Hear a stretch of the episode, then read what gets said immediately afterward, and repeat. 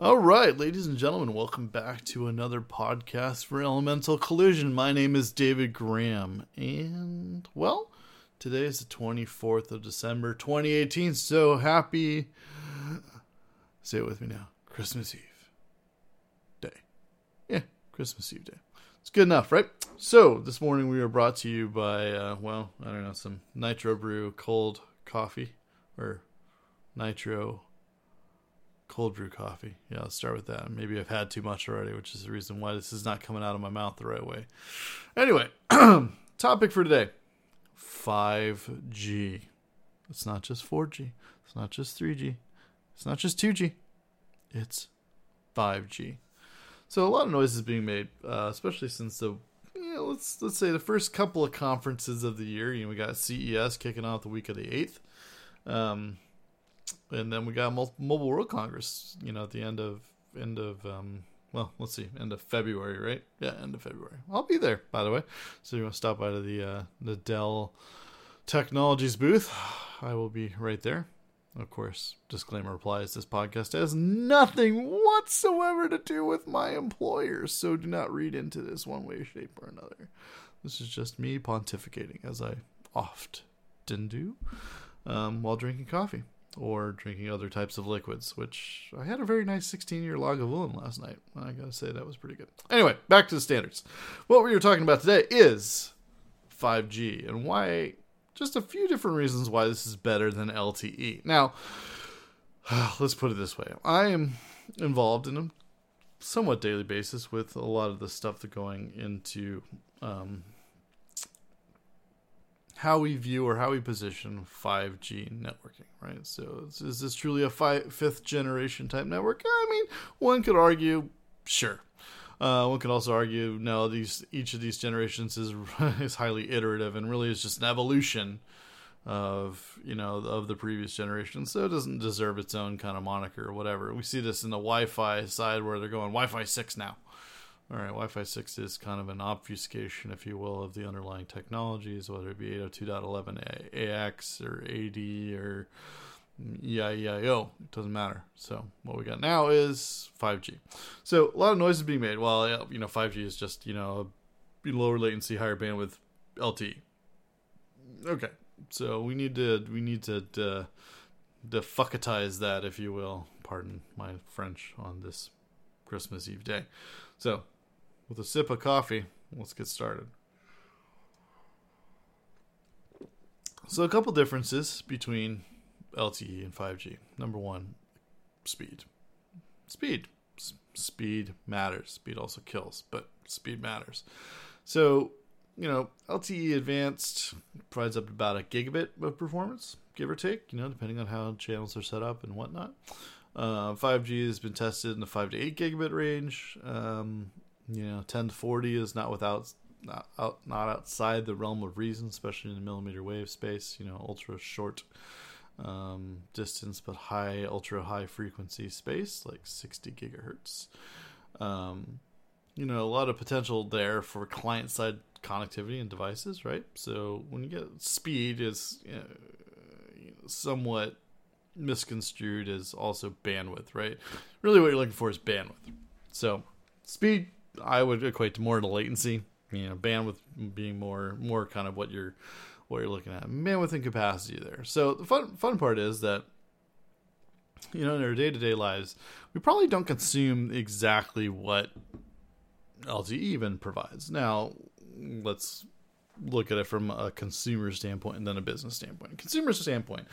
Oh my God, I just took like fifteen pictures and I put them on Insta. Oh, okay. Well, you're, you're compressing the pictures. They're typically JPEGs are going on there. You're applying filters you're through an app, and then that's putting things up via, you know, some sort of A P I into Instagram, and people are viewing that stuff. You're not consuming the same stuff. You're not consuming massive amounts of bandwidth. You're, you know, really spiky, if you will, or peaky as, as far as you're doing stuff. So, I mean, from that perspective, you're not gonna, you're not consuming the same way. Now, when I'm watching YouTube and I'm doing some of those things or Netflix directly to my phone or my media, advanced media machine, you know, similar to my red hydrogen, you know, yeah, I'm I'm looking at something where I'm consuming that amount of bandwidth. I'm streaming this, you know, this H D movie down to my stuff with varying amounts of compression, hopefully no compression at all, because I can see those artifacts on my ultra crystal clear mobile screen, which we all know is a pile of horse shit. So, you know, so there's some circumstances where this, this makes sense. That's consumer side.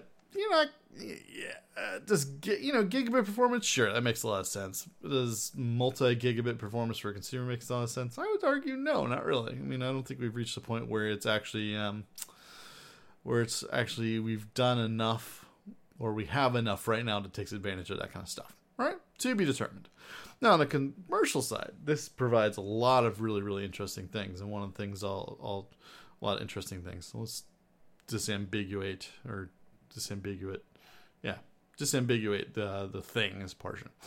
Imagine if you're uh, working in uh, the healthcare field and you're going to a client's house and you're taking photos of that nasty ass skin rash, and you need to have ultra high resolution images of that, right? Because you're going to feed this through in the back end some wonderful, you know, computationally enhanced or algorithmically enhanced diagnosis type software, and it comes back that that person has MRSA. Now, why a doctor wouldn't be able to diagnose MRSA and cellulitis at the same time, don't get me wrong. I, from my limited and extremely limited at that knowledge, they should be able to do just fine.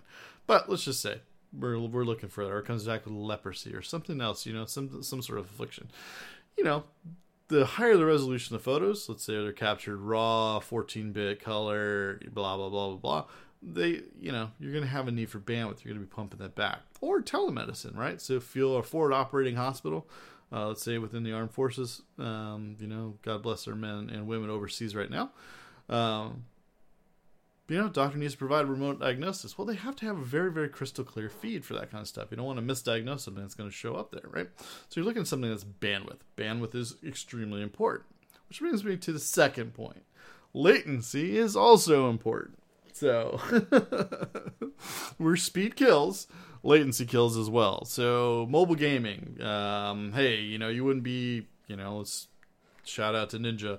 You wouldn't be Ninja if you didn't have low latency, right? Ninja talks a lot about how his direct fiber line into his house keeps his latency the lowest possible. Well, when you start talking about latency, latency is obviously a huge, huge, huge uh, impediment to getting business done. If it takes, you know, a second to get something done, you'll notice it. If it takes nanoseconds or microseconds or milliseconds, it's gonna, you know, it's gonna be a little less noticeable, you know. So you couple bandwidth, right? So the size of the pipe with latency, in other words, the speed of the material going through the pipe, um, and you get something that's much more differentiated. So five G is lower latency. This also helps with the aforementioned telemedicine type uh, integrations, right? What we're looking at. The doctor's able to critically, you know, being able to bandwidth, right? I need to be able to see as much of that patient as possible, but I also need to see it in real time. I need to, or as close to real time as possible. Again, when I think about robot operators, like, um, I was going to say the Darwin machine, that would be completely the wrong thing to say. The Da Vinci machine. So Da Vinci, Da Vinci is medicine. Darwin is, we'll say not. Um, the Da Vinci machines, you know, it's a robotic surgery, right? When you look at that kind of stuff, what if I'm doing those commands over a very low latency thing? It's like waiting for, you know, okay, I'm trying to make an incision and then I'm waiting for it to happen, right? So that lag does not allow for kind of iterative real-time access and, and time. There's a reason why those things are done in co-joined operating rooms with direct high-speed bandwidth links between them, right? It's kind of a necessity. Well, what if we were able to do that over longer distances? You know, five G plus the associated backhaul. Never forget that backhaul is part of this process, part of this problem. It assuages a lot of the uh, the pressure and congestion that you would see in the backhaul or in the backside of this stuff. You know, communication between radio towers, communication across the cellular network. Um, so what if that was assuaged? What if that was, you know, kind of reduced and limited? Well, you start to see better usage, you know, better usage of telemedicine, and I think that would becomes, you know, hugely important. Again, we're looking out at rural access to to medical things, or rural access to services and goods and, and the way things are going. And this provides a very, very interesting um, and, and very, very solvable human problem, right? It gets that information out there. It allows us to access and be able to use the things that are out there uh, for bettering society. That is a huge, huge focus. So speed and bandwidth, right? That's two. Um, let's talk about architecture. Uh, you know, you have the concept of radio access networks, so cloud-based radio access networks or virtual radio access networks. So V RANs, C RANs, or radio access networks, just RANs. So the way you can slice these things up on the carrier side allows you a lot more flexibility to handle congestion.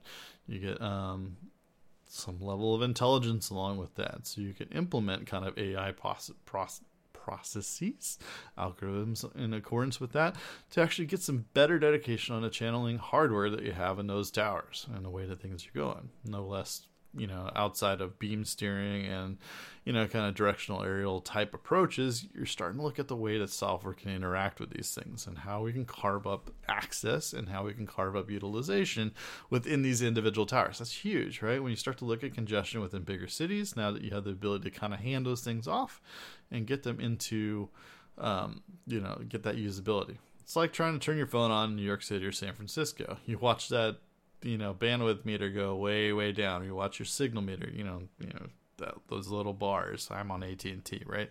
Watch those little bars go down, you know, because everybody is out there hammering away at those services, and we use our phones all the time. So this is, this is not unfamiliar territory for us. So better utilization using those kind of architectures. Backhaul as well. I mean, let's let's talk a little bit about this. And this is this is prevalent across L T E networks as well. As a lot of these uh, carriers like A T and T, Verizon, Sprint, T-Mobile, Deutsche Telekom, Orange, blah, blah, blah, Swiss Telekom, so on and so forth. A lot of what they've been investing in the last couple of years has been these larger optical pipelines in the back, or packet routers, um, something similar to my former company, which uh, was Juniper Networks, making the P T X. Packet transport router, um, using large scale optical fiber, you know, one hundred gigabit, four hundred gigabit. It's just becoming more, um, which is starting its rollout, I would say. Um, so you have these kind of capabilities that are being rolled out. And so a lot of that back pressure that you would have in the tower, hundreds of devices connecting a gigabit, you know, had to be kind of ported back out at forty gig, or it was extremely limited, right? And so you have this kind of uh, what we call oversubscription on the tower side. So a lot of this stuff is assuaging that back end. one hundred gigabit now uh, gives me a very fat pipe to take out of a particular tower. The other thing that you're starting to see here is um, th- uh, is the concept of mobile edge computing, where we're going to start sticking micro data centers or sticking um you know, compute or storage or, or, you know, or both. Hey, what do you know? Uh, kind of in a converged fashion, right? Next to, or as close to that original point of, of connection as possible. Meaning I hit that tower and I'm able to kind of turn around, similar to what you would do in a content distributed network, but I'm going to give you resources out there at the edge to do some of the pre-pending and some of the pre-processing. And that's a huge, huge jump in capabilities now that we have that kind of, um, kind of uh, implementation, and they're becoming more and more, uh, more and more common. So I get it. It's a quick hit. This is not designed to be comprehensive. This is not designed to be the end all be all of why five G is going to be so much better than L T E or L T E advanced or four G or whatever marketing term you want to call it. But keep in mind, there's a lot of things common with five G that are going to be made more possible or going to be implemented much better, because now you have that larger bandwidth, lower latency, and more optimized route to passing data from whatever it is on the very, very bleeding edge, meaning my hands or the IoT implements or whatever, back to um, and through those cellular networks. So all that to be said, in a review, we got speed, we got latency, we got speed, we got bigger bandwidth, we got lower latency, we got better device optimization, better device recognition, which we didn't talk about, and we got better backhaul. And guess what? five G is going to force those carriers to kind of operate with better backhaul. So you're going to get to see a lot less back pressure when it comes to those towers and oversubscription. So all that to be said, I hope you guys have a Merry Christmas and a Happy New Year. Um, this is Dave Graham again, elemental collision dot com. Twitter handle is Dave Graham, at Dave Graham, all one word. And I look forward to hearing from you. And I hope you guys, again, have an awesome end to twenty eighteen and an incredible beginning to twenty nineteen. Talk to y'all later. Bye.